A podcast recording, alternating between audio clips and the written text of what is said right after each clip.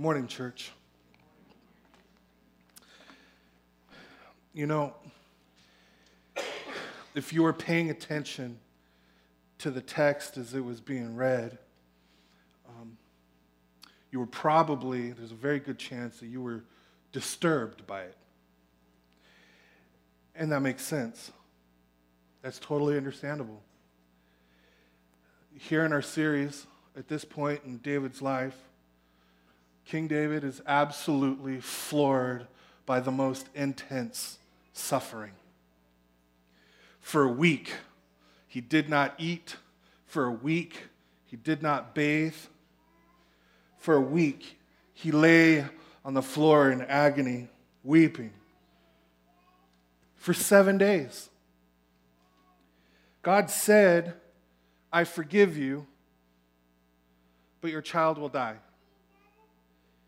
This is a disturbing part of the Bible. And to be totally honest with you, you know, I, there's still a major part uh, of my heart that just does not like it at all. And it, it's connected to a, a very disturbing part of life. And here's the deal if you are a Christian at some point in your life, whether you're older or even younger, you will end up asking, okay, God, you say that I'm a Christian, you say that I'm forgiven, then why am I suffering? If you're real, why is this happening to me? You know what?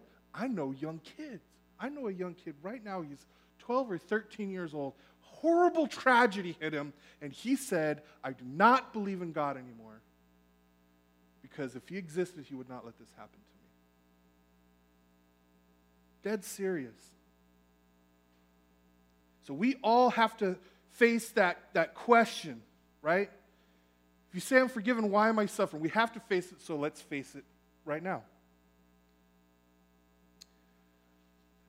Let me make something real clear right here.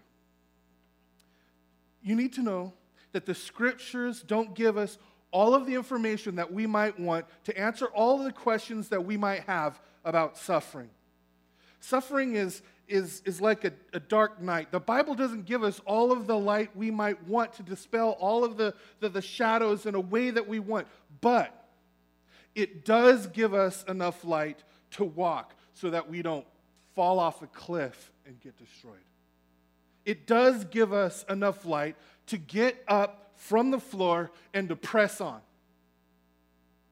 Now, David is floored, totally devastated. His friends urged him to get up and to eat, but he refused. And when his newly born baby boy died, his servants were afraid to tell him because they were afraid he was going to kill himself. I cannot imagine anything more difficult than the loss of a child. We've had friends lose a young baby to SIDS or whatever, and or the, their sons were older, 21, 22, lost because of an accident. Can't imagine anything more difficult. And yet, what we read when it came to David is he gets up. He gets up with dignity. He gets up with peace. He gets up with strength. He got up and he worshiped. He comforted his wife. How in the world is that even possible? How did he get up from the floor? What is it that he got while he was down and out that enabled him to comfort his wife and, and himself and, and, and to worship? Well, I think we see three things in this, in this story. And I'm telling you, these three things, they will not keep you from getting hit hard and knocked to the floor, but they will enable you to get back up and press on. And I'm, I'm not saying that you'll be up in seven days like David was. The passage isn't teaching that. Sometimes it takes a lot longer, doesn't it? But it does teach us that you can get back up. So let's get to it. If you're taking notes, especially if you're in a crowded house, it's good for you to take notes so you're prepared for the, the discussion later. when suffering knocks you down, remember it's not payback, it's surgery. I'll explain what I mean. We, and by the way, we have to spend a little extra time on this one because when, when, when we sin and then, and then uh, suffer, our normal reaction is, you know what? God must be punishing me. This is payback for this thing that I, that I did. Now, no doubt, David struggled with this. I mean, think of, think of what he did. I mean, he, he had an affair with his friend's wife, and she became pregnant. And in an attempted cover up, he had uh, Bathsheba's uh, husband killed. It was his friend, had his own friend killed. And in the process, other soldiers got, got killed too. And for about a year, he talks to no one about what he did, not even God. Then one day, God sent Nathan the prophet to confront David. And then finally, finally, David confesses his sin. And that's where we pick up the story in verse 13. And it says this David said to Nathan, I have sinned against the Lord. And Nathan said to David, The Lord also has put away your sin. You shall not die. Nevertheless, because by this deed you have utterly scorned the Lord, the child who is born to you shall die. Now, no doubt David agonized over, over this thought that his boy's death was, was punishment for, for his sin. But then we read that he got up from the floor and worshiped. I mean, how was David able to, to do that? What insight did he get? Well, he realized that his boy's death was not payback, but surgery. I mean, look, look what God said through Nathan in verse 13. He says, I, I put away your sin. I don't see your sin anymore. It is, it is out of my sight. Therefore, you shall not die. I am not punishing you. You know, suffering is not payback.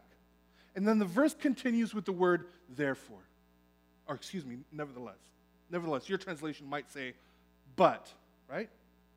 And when it says nevertheless, that word contrasts uh, that verse with the one before it. If you only had verse 14, if that's all you had was verse 14 and not the previous verse, you would think that God is saying, You did not honor me, so I'm going to get you. I'm going to take you out. But the previous verse says, I put your sin away. I don't see it anymore. Nevertheless, I am switching to a new issue. So even though you are not being paid back, there is something in your heart that needs to be repaired. And what, what was that for David? What is wrong with his, his heart?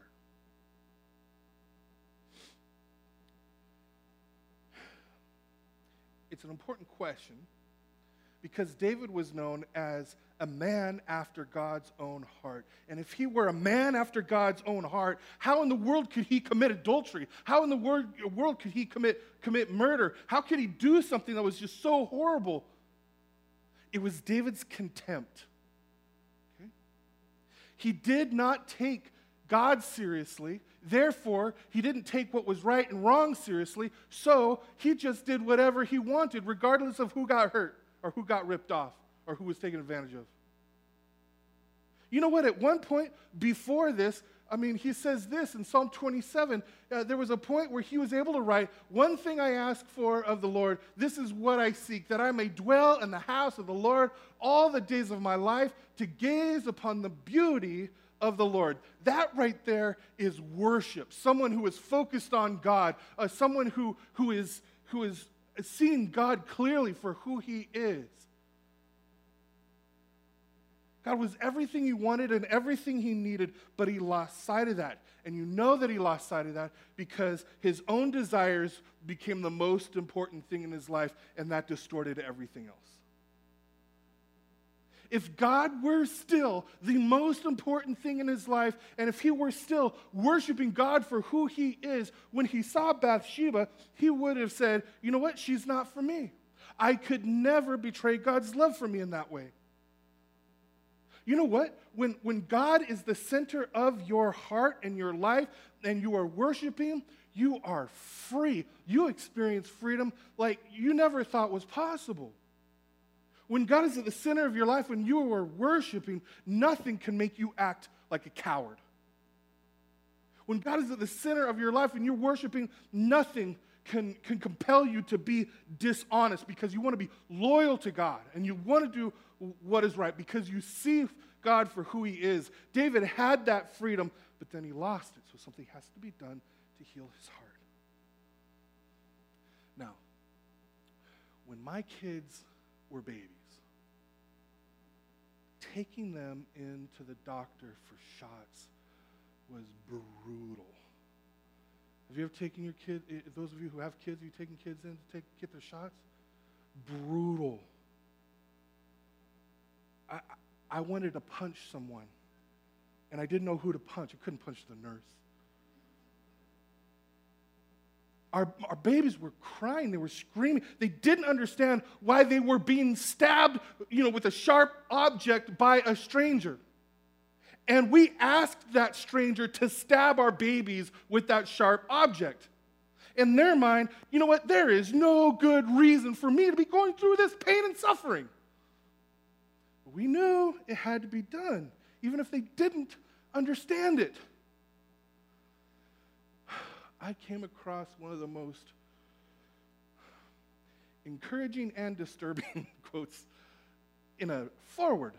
It's from a foreword in a book by Larry Crabb called Finding God. And he, listen to what he writes in the dedication. He dedicates this to a guy named Dr. Charles Smith. In the memory of Dr. Charles Smith, a mentor of mine who prayed that his cancer would return if it brought him closer to God. And in his last year, he found God in a measure he had never known before and then he died of cancer. Now, if that seems, you know, stupid to us, it means that we don't know the reality of God that David lost. Because if you have the reality of God, you have everything. And if you don't have the reality of God, you have nothing. Nothing. Just this morning in my scripture uh, reading, David says, You are my Lord. Apart from you, I have nothing. And he goes on to say, You alone are my portion and my cup. Meaning, Lord, you alone are my real wealth. You alone are my real pleasure. Nothing is worse than losing that because nothing is better than having that. So God says, Because you lost it, I'm doing this so you can get it back. It's not payback, it's surgery. Now, okay, I want to make sure at this point you don't misunderstand. It's easy for me to misunderstand. We need to see that there's a difference between David and us. God tells David through Nathan the prophet, all right? God makes it a point to point out that there is a direct connection between his sin and his son's death. God doesn't operate that way today. I mean, since the Bible is complete, since the scriptures are sufficient, we no longer have prophets like Nathan who function in that way. So, you know what that means? That means we should not make connections where the Bible does not make connections.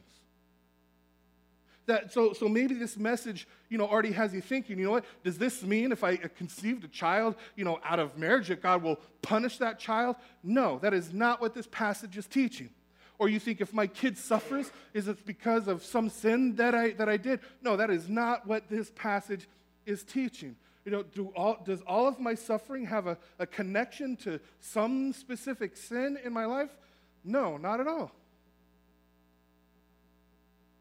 Now, son, some sin does have a direct connection because there are natural consequences, right? But you can't just speculate, like maybe it was because I did this thing, that thing, or the other thing, and then make connections where the, where the Bible doesn't. And some people may even try to convince you, like try to speak into your life because the Holy Spirit told them or some nonsense like that. Can't make connections where the scriptures does not make connections. In John 9, Jesus and disciples see a man blind from birth, and his disciples ask him, Hey, Rabbi, you know, who sinned, this man or his parents, that he was born blind? So, in other words, they wanted to, to make some connections, right?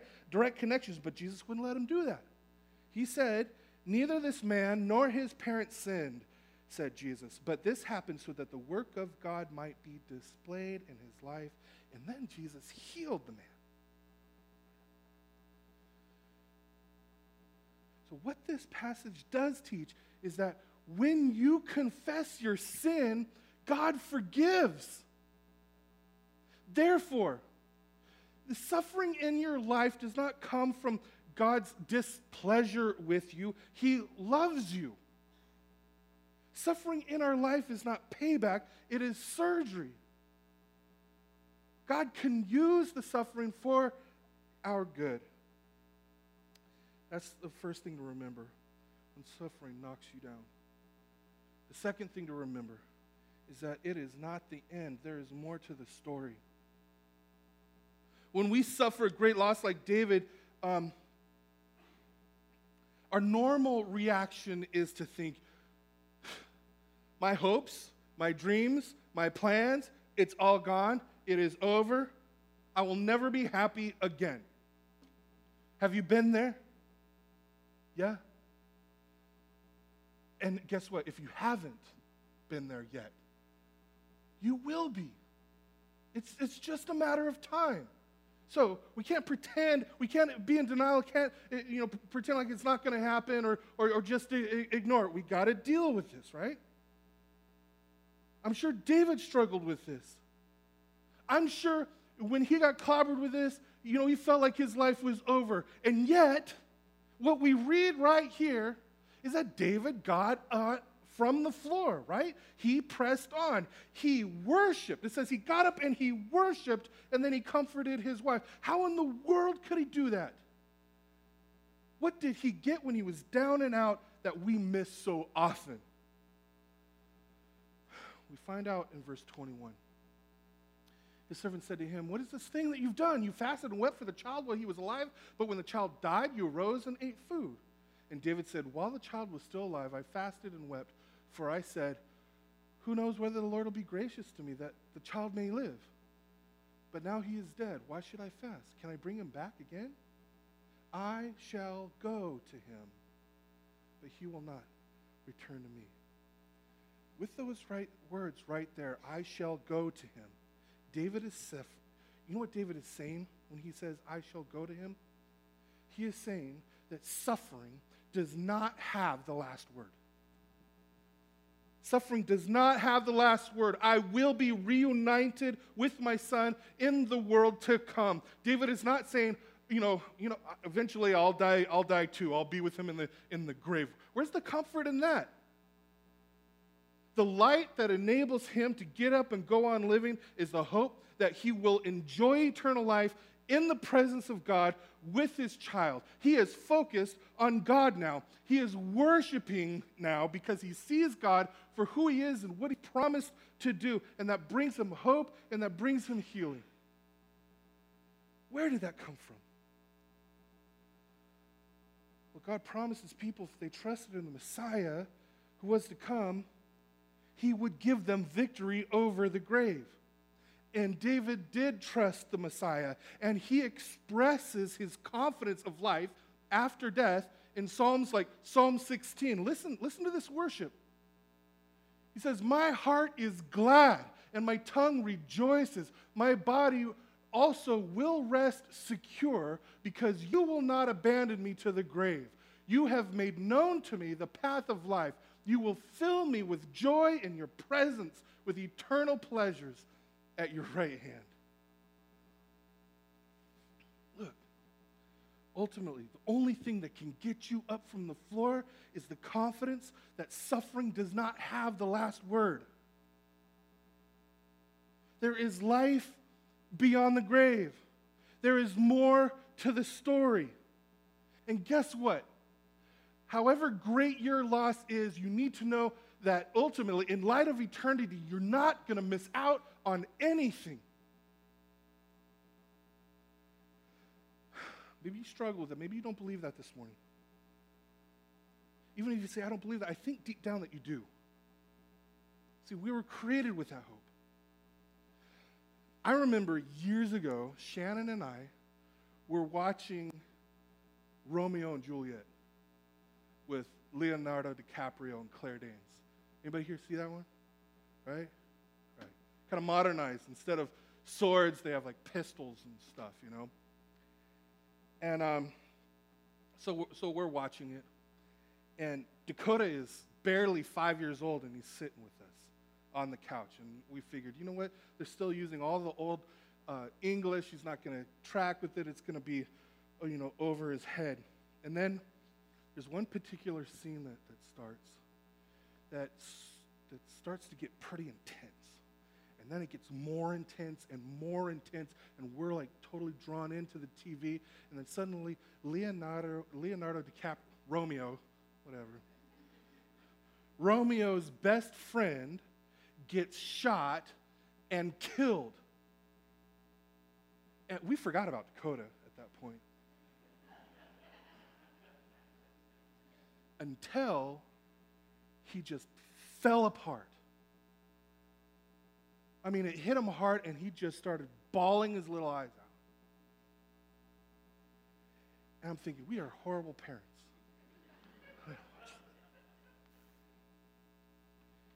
Now, Dakota was a tough kid. He's still a tough kid. And even though that, you know, he couldn't really uh, maybe articulate it or whatever, there was something in him. He knew that, that this, this, this was injustice right here. And it hit him on a profound level. This, this was not over his head, it was real to him. This was not right. This cannot be the end of this guy's best friend. There must be more to the story. You know what? He reacted exactly how he was created to react. It came from a deep longing that we all have, whether we can articulate it or not, or, or, or whether we're in denial of it or not. It came from a deep longing that we all have for life after death. A longing for someone to set things right. The scriptures teach us that God has written eternity on our hearts. Why do you think the great stories move you? and hit you, you know?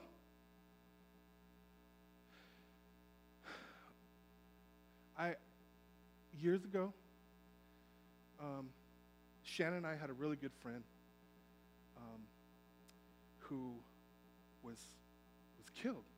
An intruder came into her house and pistol whipped her to death. She loved Jesus. She, she was such an amazing encouragement. And then we got the news, and, and it just devastated us, right? And then I remember a couple, couple days later, we decided to just kind of veg out. And so we uh, nerded out on Lord of the Rings. We watched Return of the King. Is that what it's called?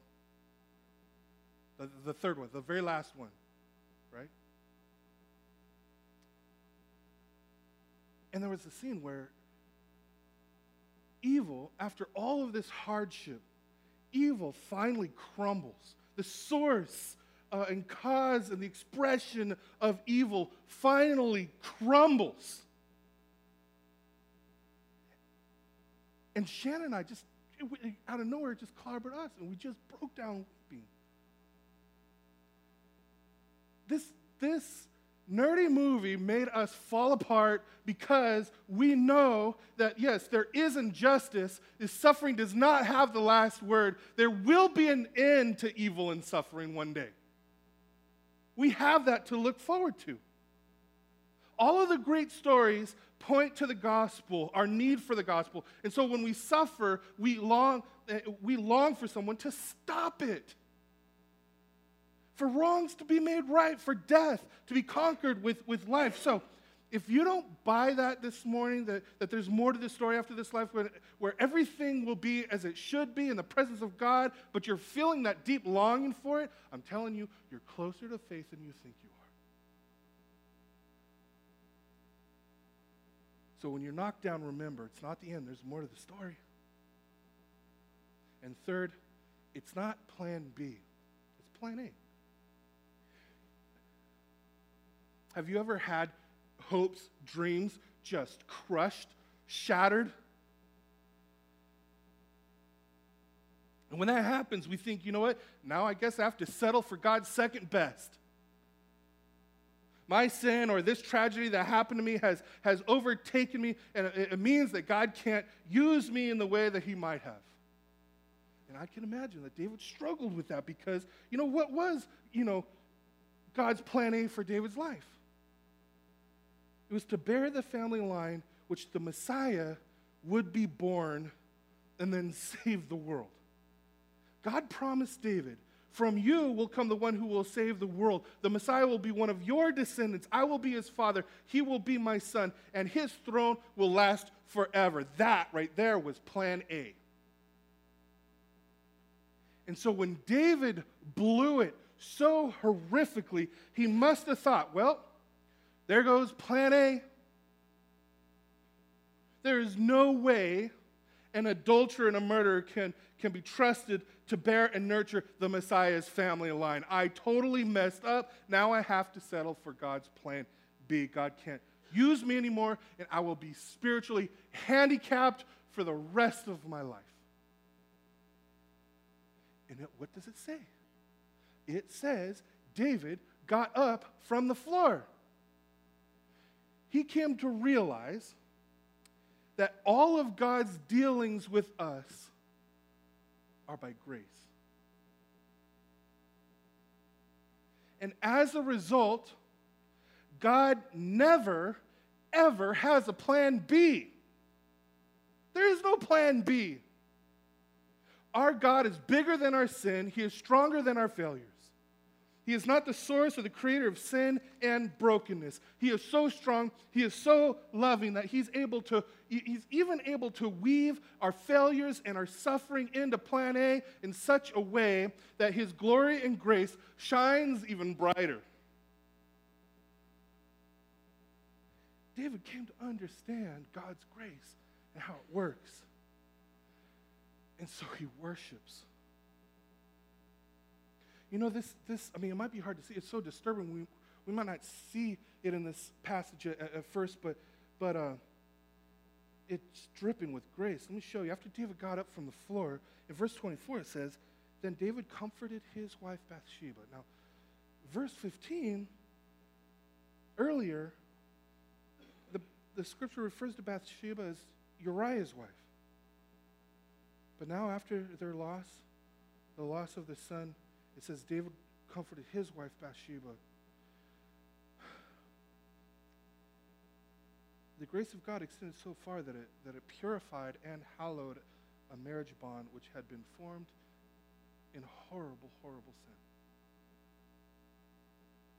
And then there's even more grace as the verse continues and said, Bathsheba bore a son, and he called his name Solomon, which comes from the Hebrew word shalom, which means peace.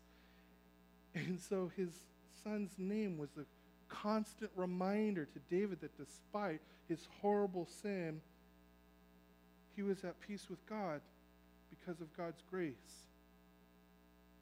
And then there's even more grace in verse 25. The Lord loved him and sent a message by Nathan the prophet, so he called his son, son Jedediah because of the Lord's love for him.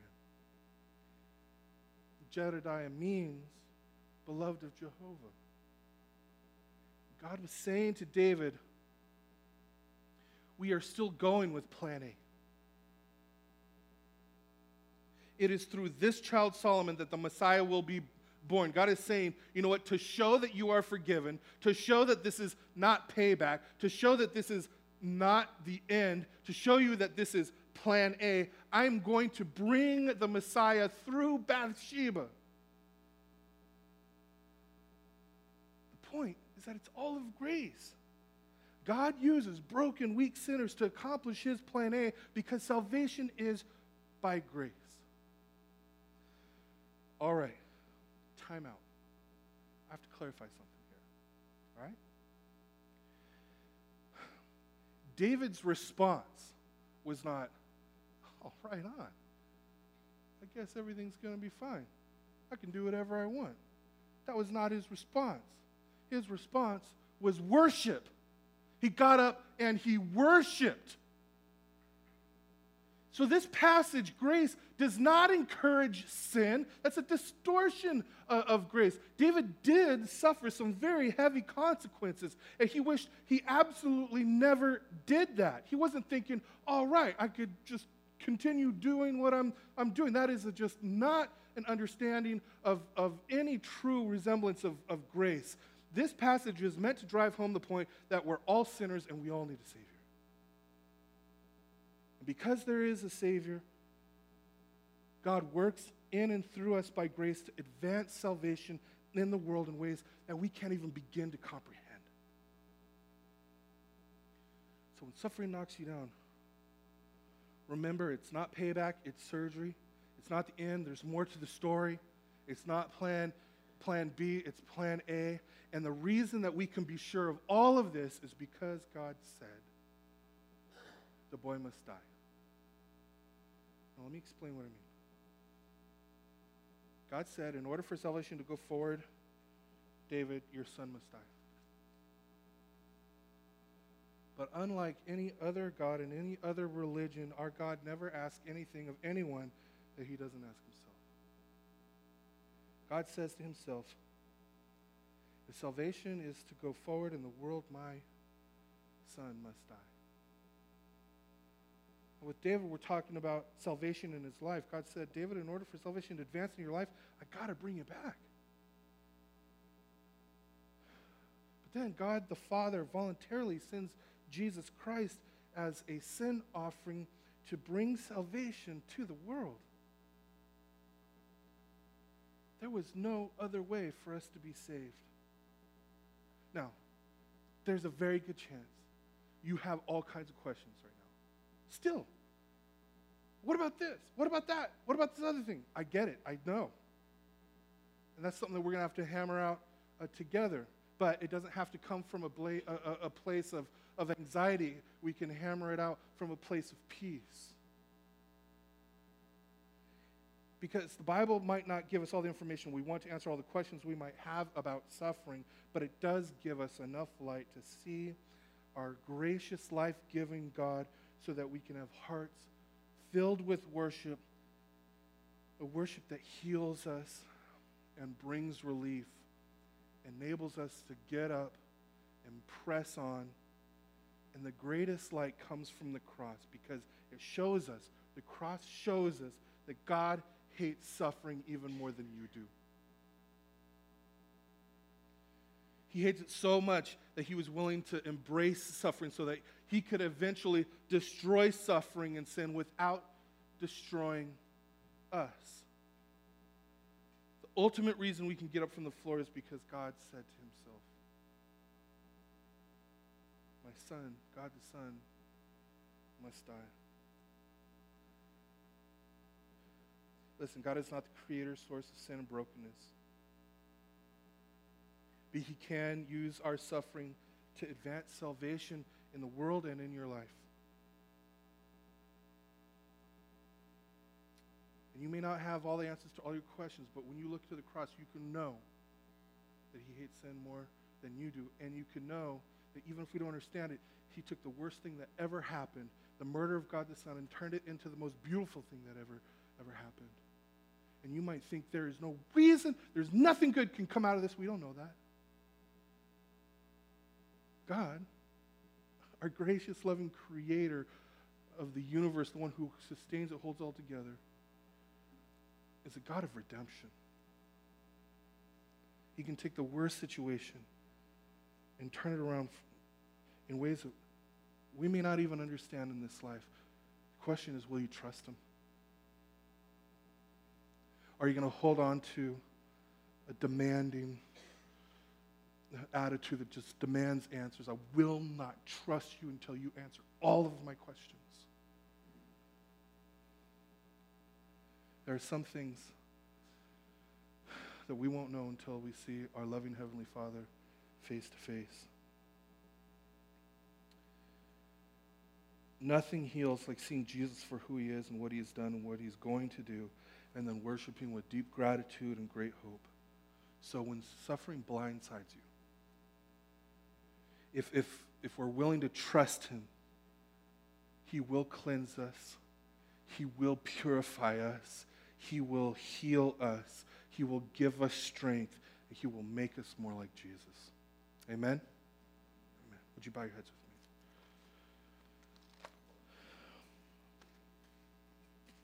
Heavenly Father, um, at this point, I, I pray by your Holy Spirit,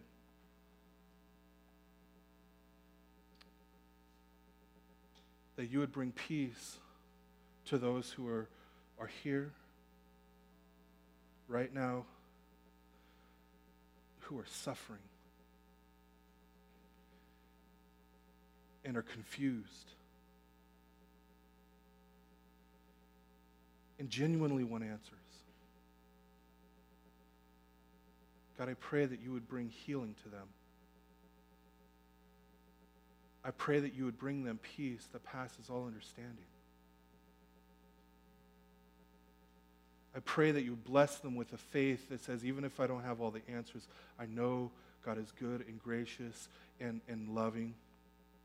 He proved it by giving up his own son so that I might be saved. God, I pray, Lord, that whatever doubts that we have would not short circuit our faith. And give us the ability to doubt our doubts.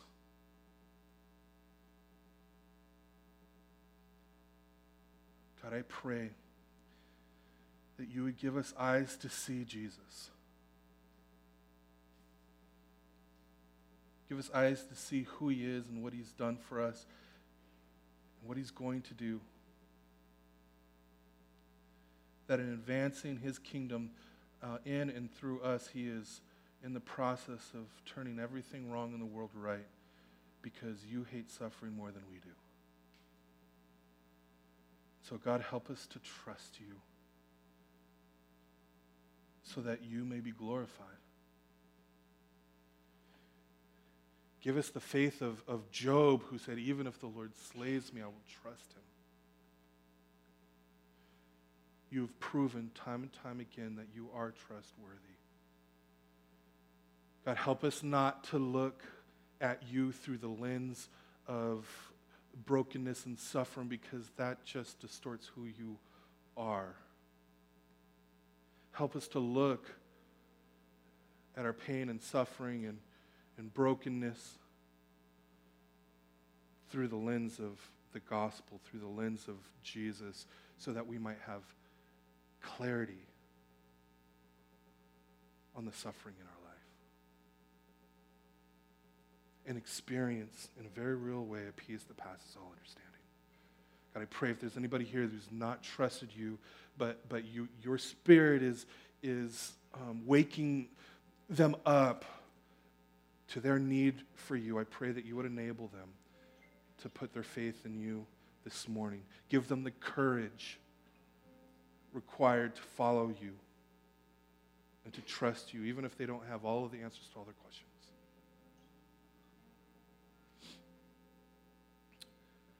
We pray these things in your name.